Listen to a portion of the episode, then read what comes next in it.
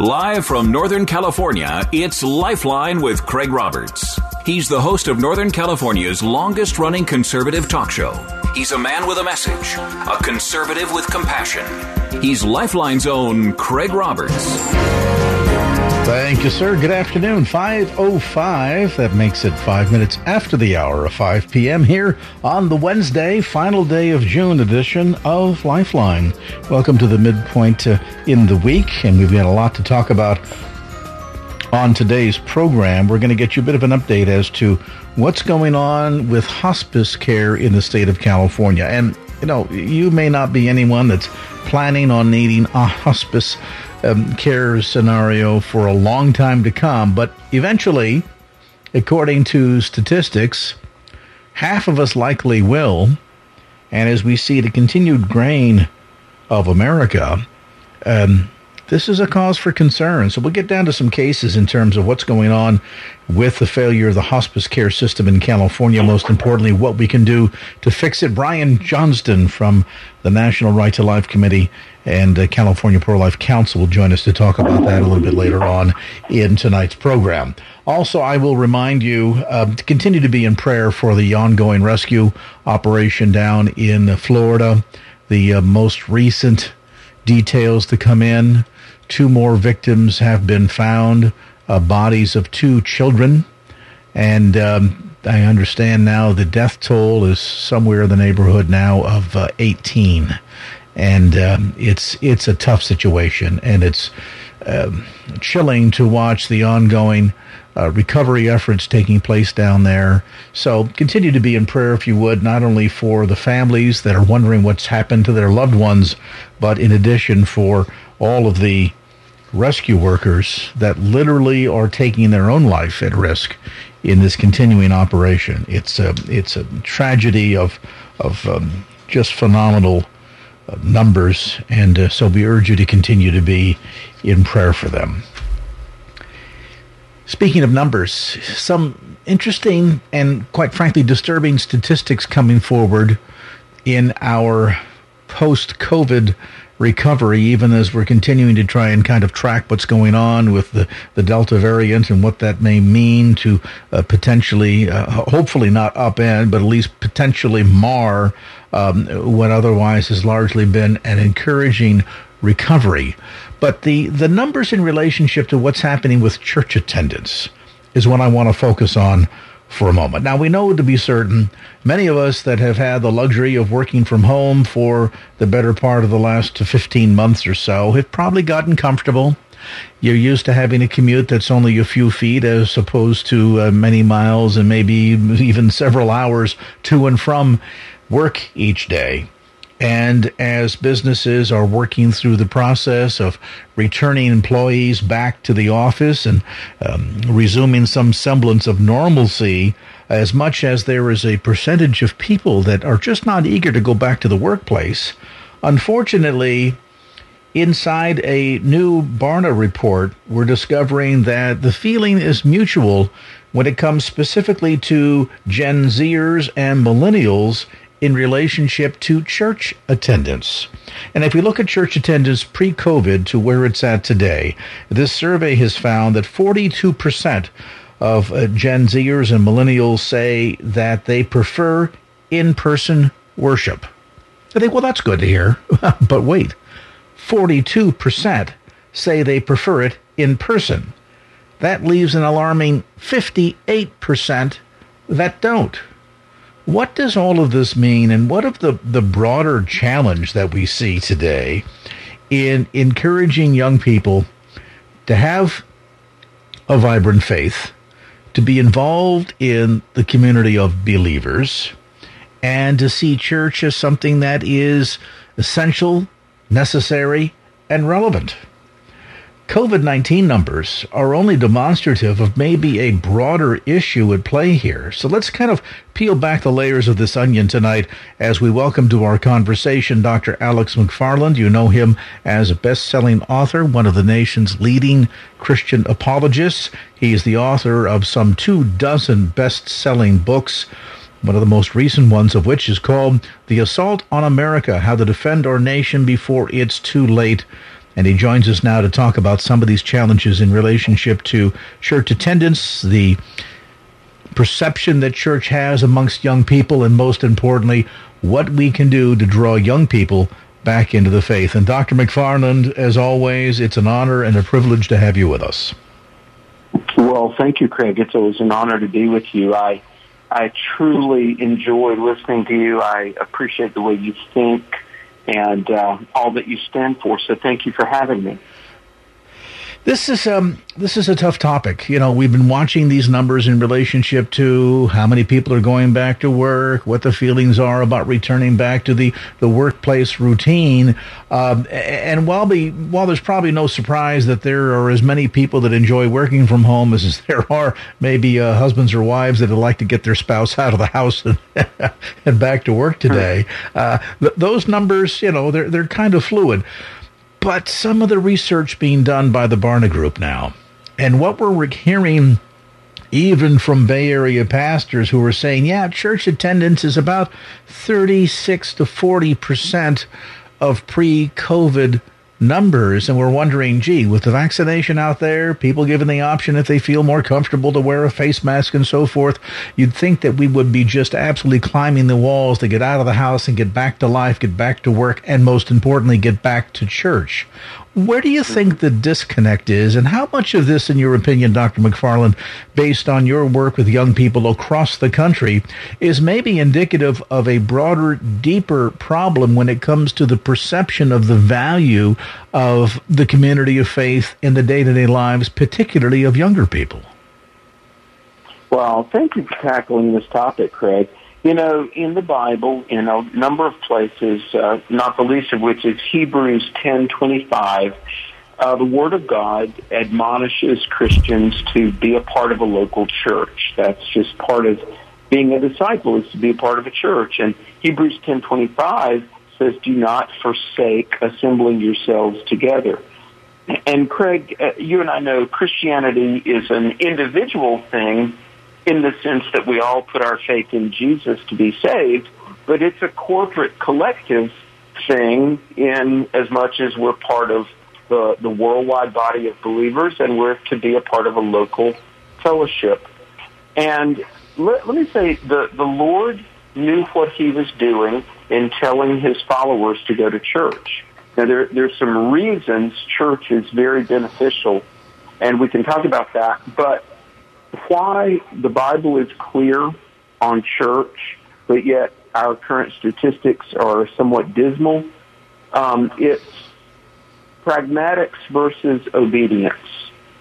And, and I think as much as I love young people, I've given my life to working with young people, but young people, even Christian youth, have a big dose of pragmatism. And if it, if they don't see an immediate benefit, if it doesn't wow me and benefit me in some tangible way, they opt out. But uh, we're, we're disciples, not consumers. And I think we need to tell people that um, if, if you name the name Christian, you are to be a part of a church. Um, I, I'm going to make a controversial statement, Craig, and you can respond. But if you told the Apostle Paul, if Paul said, "How you know, how do you know you'll go to heaven when you die? Well, because I am a Christian. I've accepted Jesus.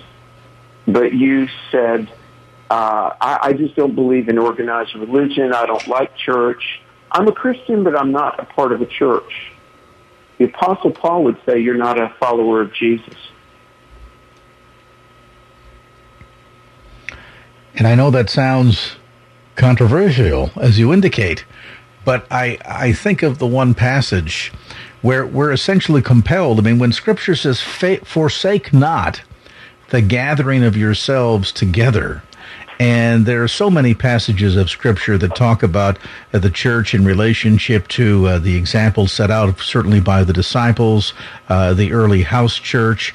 Um, you know, r- repeatedly we see that sense of, you know, bear ye one another's burdens, so fulfill the law of Christ, that value in coming together.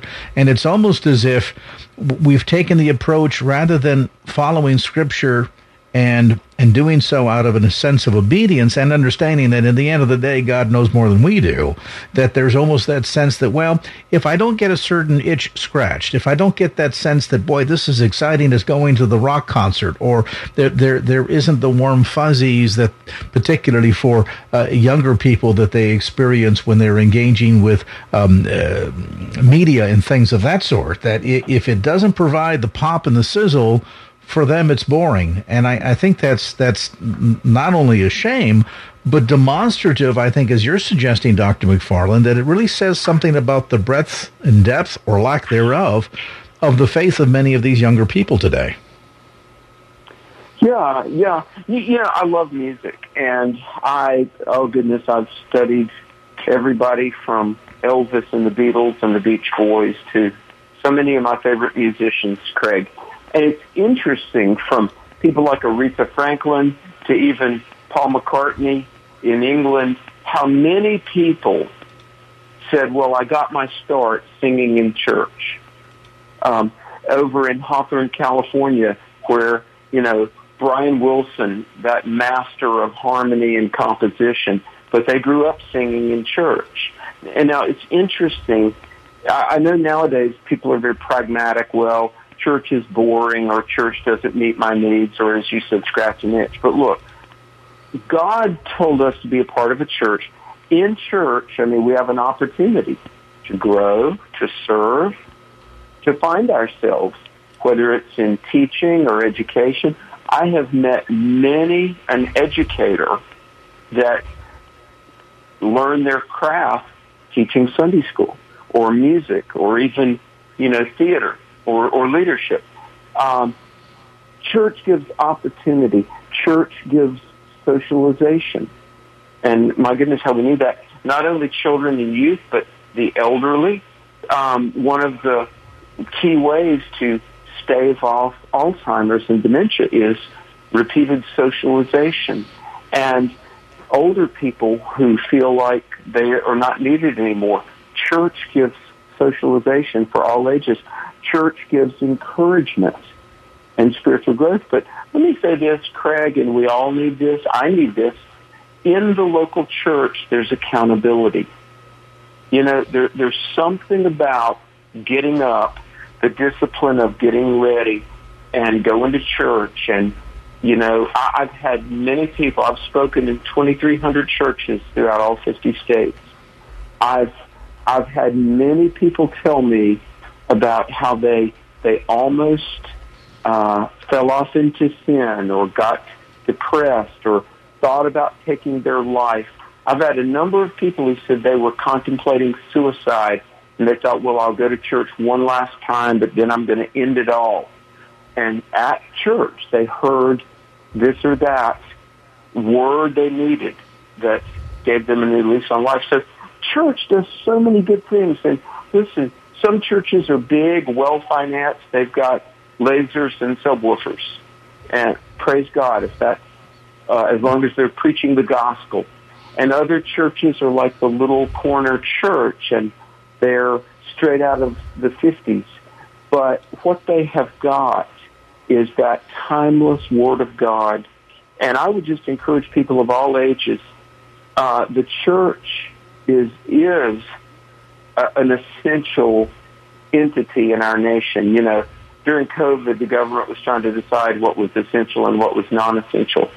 The, the church is far more essential than people realize, and I can prove it because look where there are no churches or no residue of Christianity, and it gets pretty bleak pretty quickly.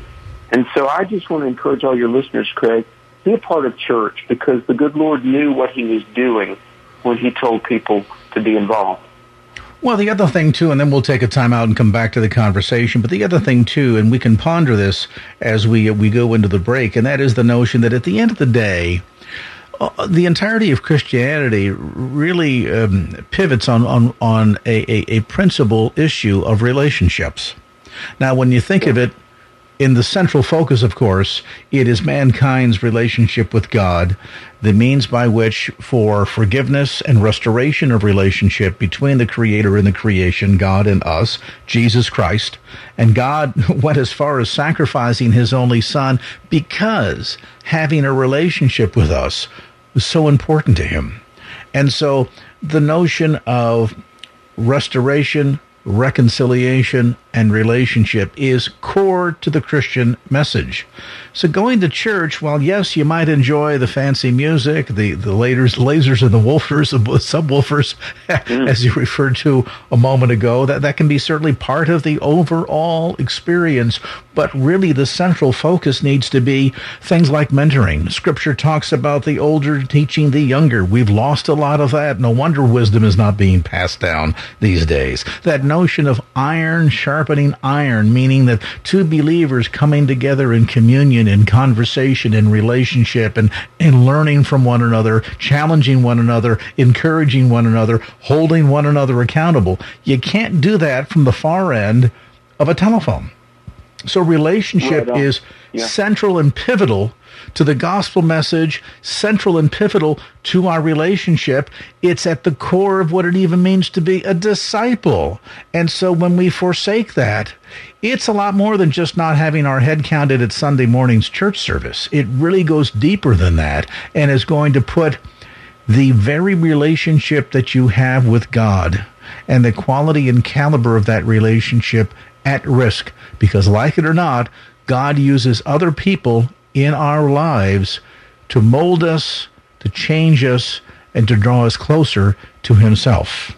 We'll take a time out. We'll come back to more of the conversation. Best selling author and one of the uh, most celebrated Christian apologists of our time, Dr. Alex McFarland, is with us today. We're talking about encouraging everyone to get back to church and as importantly, understanding why it is that we really need to be encouraging young people, especially those in that Gen Zers and millennial um, age group, to understand, appreciate, and embrace the value of coming together as the body of believers.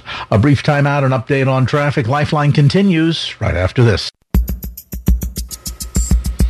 And now back to Lifeline with Craig Roberts.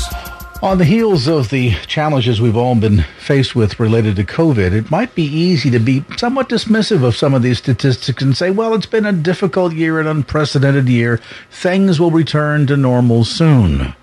But if we're beginning to look at attitudes and underlying um, mentality that relates to the relationship between young people and the church today, uh, there is a disturbing correlation between those that have a weak or uh, somewhat casual faith, if you will, and those that simply don't see the value in being involved in church. And I think that it misses a, an important pivotal point as I mentioned just prior to the break, and I'd like to have uh, our guest tonight, Dr. Alex McFarland, um, touch on that or, or, or, or, expand upon that rather. This notion, Dr. McFarland, that if we if we don't see church in the fashion in which God wishes us to see it, and that is part and parcel and, and integral to the development of our faith and, and what it means to be a Christian, to be a follower of Christ, to be a disciple, and, and how all of this plays into the larger relational aspects of life. And instead, it's just something that we do to occupy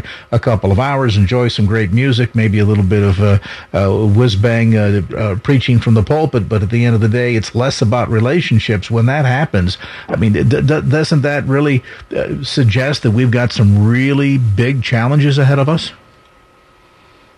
Yeah, it does. I mean, because it comes down to are we going to trust God or, or are we going to do things our own way?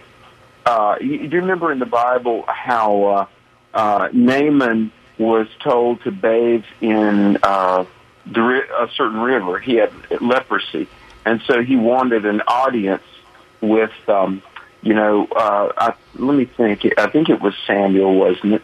Um, and Samuel said, you know, go bathe in this or that river. And he said, well, you know, goodness, we've got better rivers than this.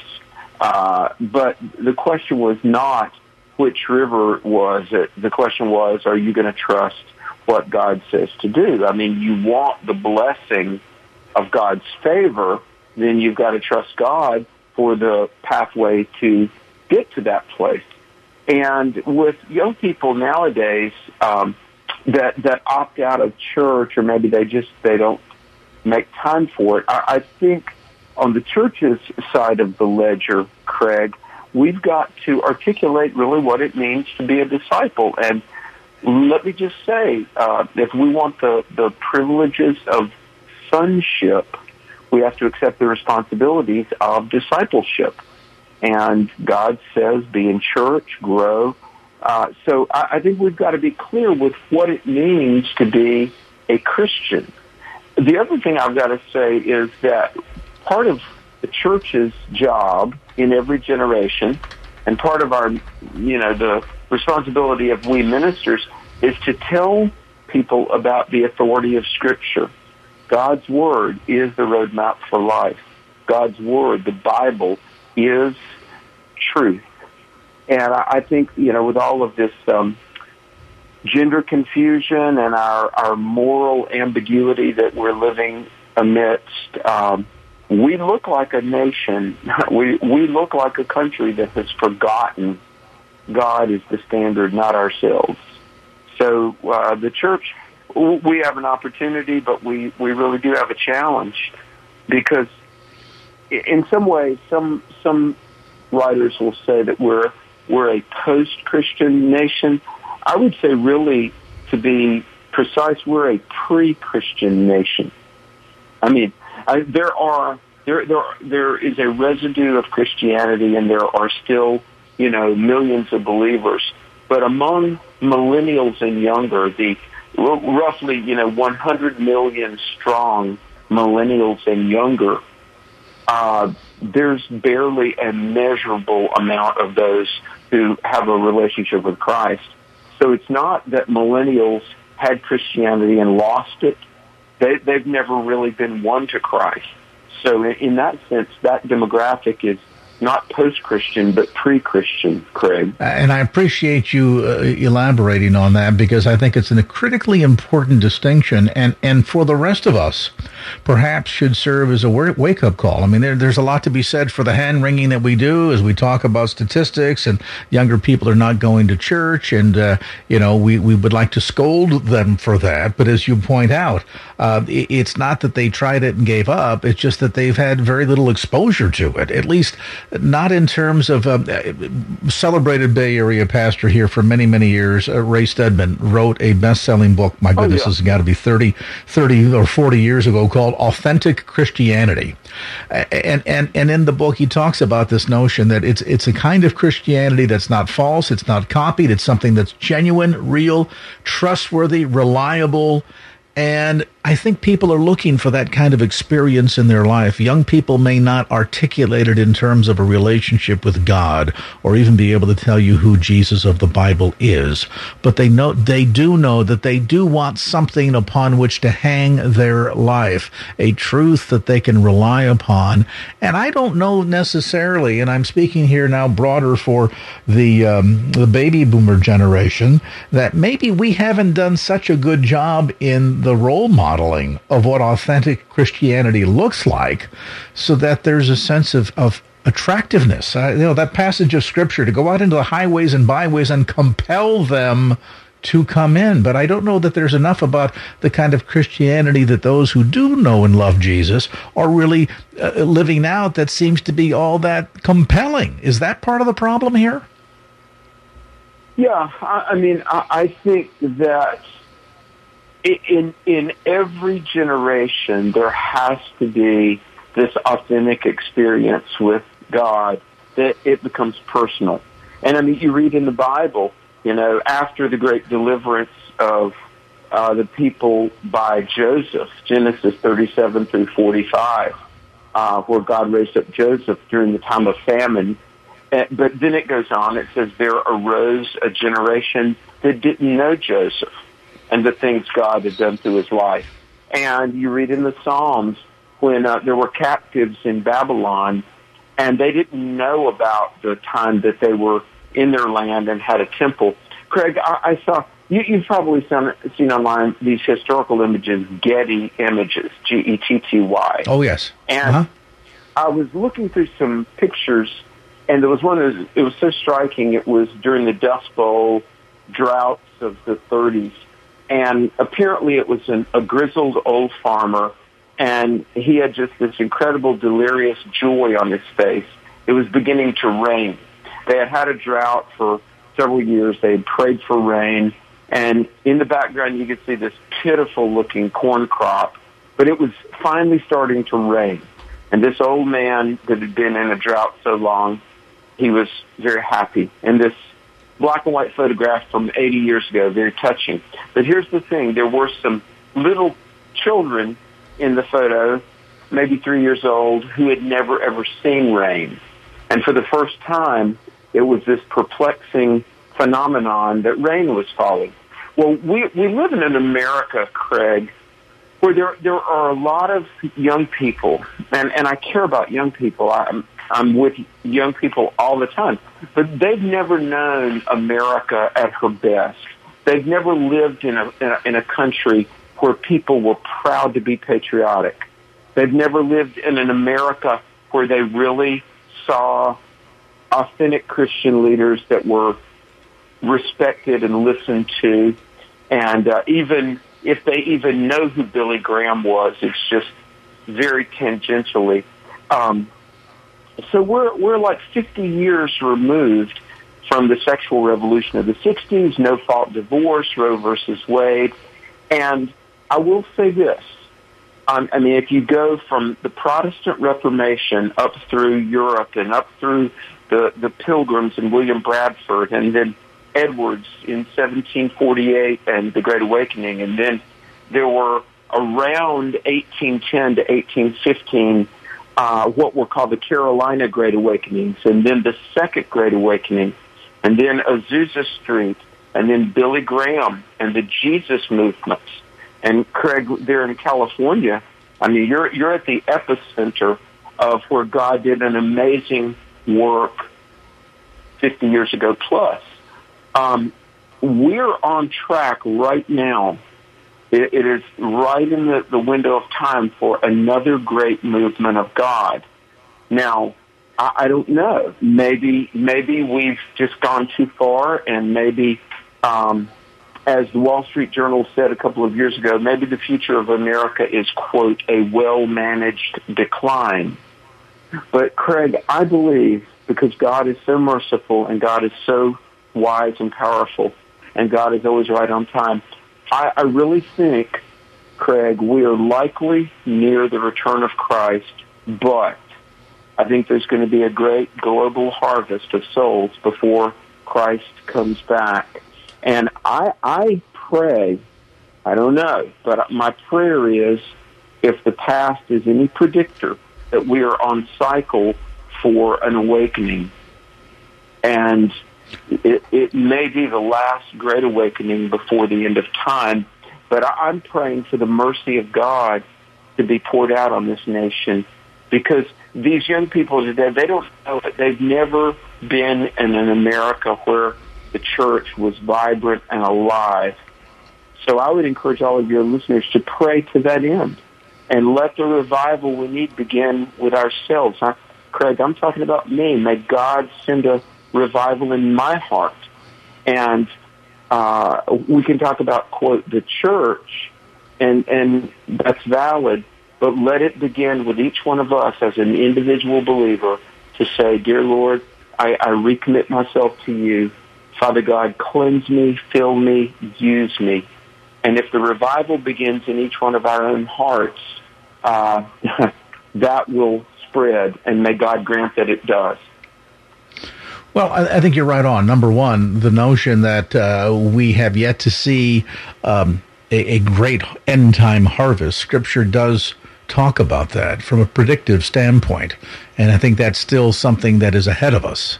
You also point to, and I think we in California as believers that get so frustrated with the liberalism in our state and the policies. We're going to talk about some of them coming up in a moment um, in relationship to to pro life issues as it relates to end of life issues. Uh, we get so frustrated with California that we think that God has written it off, failing to recognize that two of the greatest revival movements in modern American history both have their roots here in the unlikely place. And I think God does those things because he uses it to confound the wise.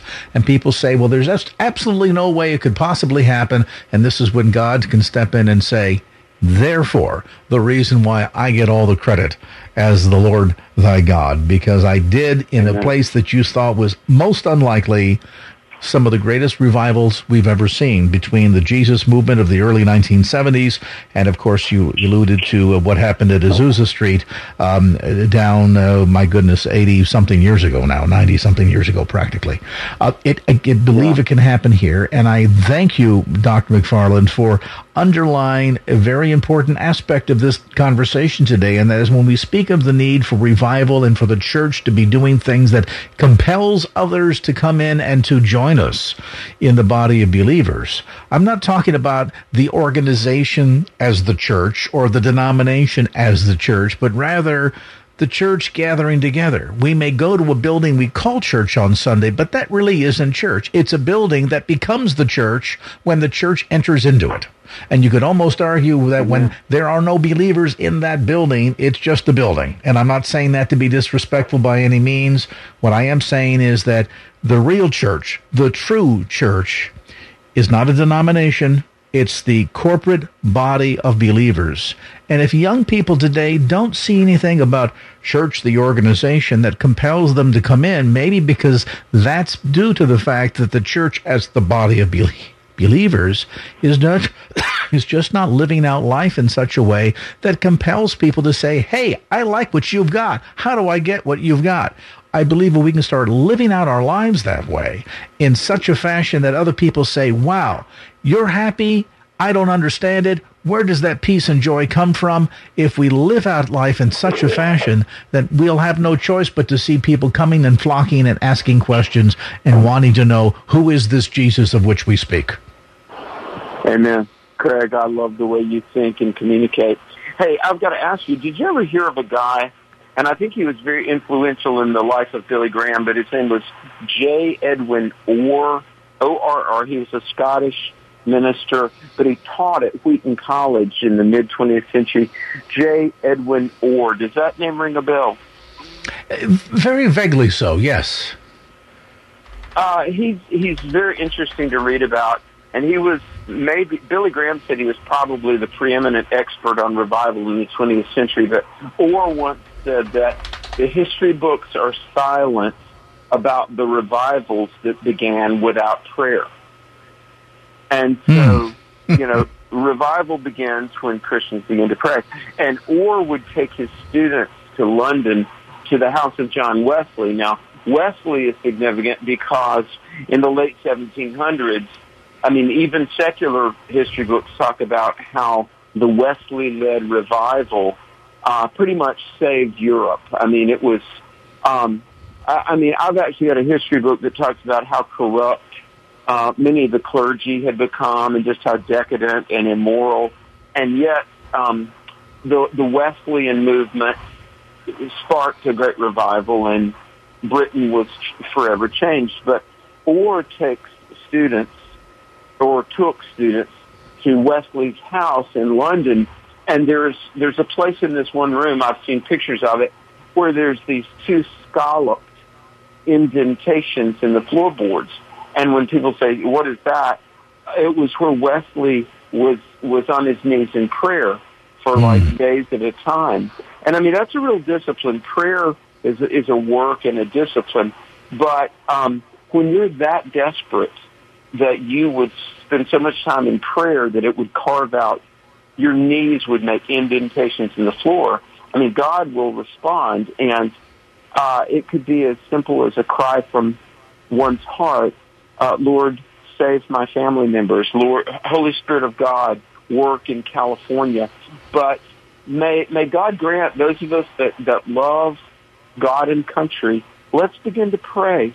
And it doesn't have to be any articulate treatise, just from your heart to God. And Craig, to everyone listening, I mean, if there's anyone listening and and you're not sure that you're born again, then my goodness, I, I want to say with all my heart, and I, I could go for hours on this, but I won't. I want to say this, friends. Jesus is as close by as a prayer. And if you say, Lord Jesus, please forgive my sins, and Lord, change my life, Christ will come into your life right now tonight. Jesus will come into your life.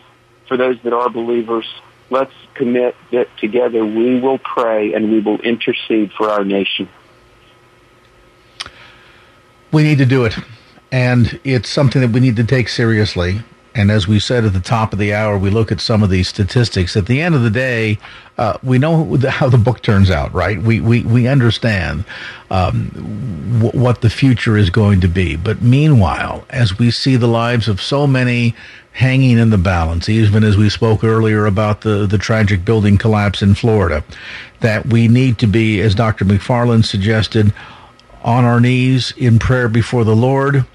We need to work out our salvation, as Paul said, in such a fashion that we have the kind of, of dynamic Christianity. We, we are experiencing the kind of discipleship that it is demonstrative of a living, vibrant relationship with the very God of the universe.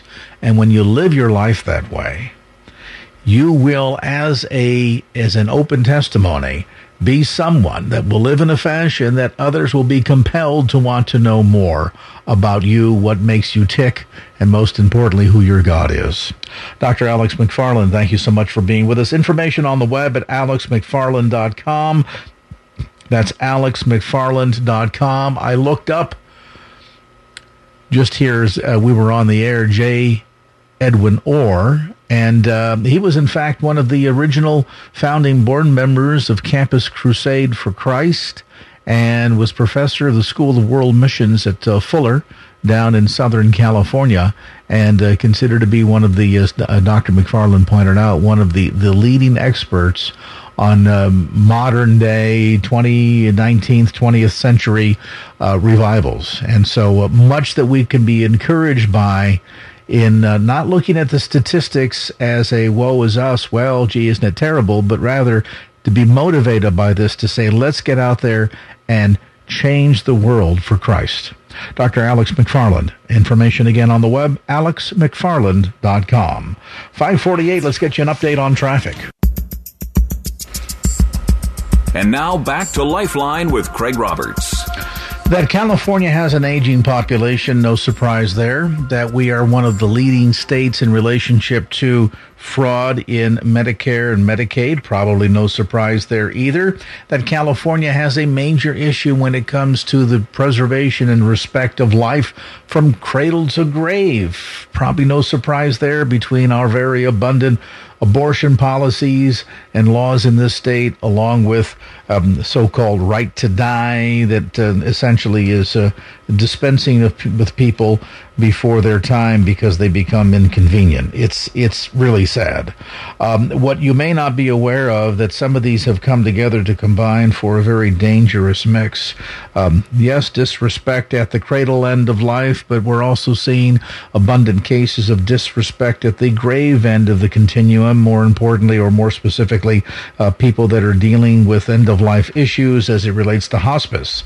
Brian Johnston, Western Regional Director with the National Right to Life Committee and the host of Life Matters, heard Saturday mornings at 11 a.m. here on KFAX, joins us to uh, kind of pull back the curtain on a startling new report indicating that quite frankly, uh, I guess for economic purposes, since most of these so-called uh, hospice organizations here in California are for profit, that they have been taking advantage not only of uh, benefits for um, uh, for folks through uh, overbilling for services not rendered to uh, to Medicare, but uh, sadly, in the process of all of this, not really caring for the people or showing respect for the people that they are supposed to be caring for, facing end of life issues. Brian, tell us what's going on here. Well, Craig, that's exactly right, and we've known this for a while. It doesn't get a lot of attention, but as you know, I've been involved in dealing with elder care for many years because that's one of the most vulnerable populations. And we know that the purpose of the Hippocratic Oath to make sure that medicine is not used to kill people when they're most vulnerable. And that's obviously what happens in an abortion. That's when you were very, very vulnerable, when you're your mom's tummy, as they say. But the Hippocratic Oath has been violated and it's really been thrown out by our culture. And Los Angeles Times has reported that now there are 618 hospice providers in Los Angeles County alone. There's tens of thousands that have exploded on the horizon because if you're a hospice provider, it's much cheaper to start a hospice and get thousands upon thousands of dollars from Medicaid Medicare if you declare that the patient is within six months of death. There's very little paperwork. Now the scary thing, and that here's the scary thing, is that that's the same time frame that those promoting assisted suicide say you have left. If you have that much time left, well, we can kill you if you're depressed. If you just, just ask. Just ask. No, you feeling bad? Well, just ask. Now, the problem is that things they found, and the, the scam, there's dozens and dozens of scam businesses that call themselves hospices. It's very simple paperwork and they've built taxpayers out of 7.5 million so far. But the fact is that that these hospices don't actually care for the patient. In fact, some of them don't even give a medical exam. Some of them have the reports in Los Angeles Times are truly stunning because some of these are signed by doctors electronically, some of the application forms. But when they've gone back to double check, the doctor says, I, I never signed that. I don't sign things electronically. So there's scammers. They're making up to $1,500 a day, and this is for home hospice. So that person isn't even in a building, and rarely does that person actually see a medical professional. And when they say it's 24 hour service, they have said, yes, it's available by phone. You call them on your phone. So the scam is incredible. It's clearly a moneymaker. But on the other end of the spectrum is the fact that some of these people are ill. And while ill, and that's how the LA Times story starts out, they're not terminal, but they're called terminal. And one of the reasons is then that hospice controls this money. They're removed from their regular health insurance and they're put on the hospice insurance for Medicaid. All that money goes to this quote hospice. But in fact, the way these people get caught is if people outlive their six month diagnosis. If too many people, um, and of course we all hope people would outlive that. But when you have a majority of the people outliving that diagnosis, the authorities start getting suspicious. One of the pressures is to then encourage people.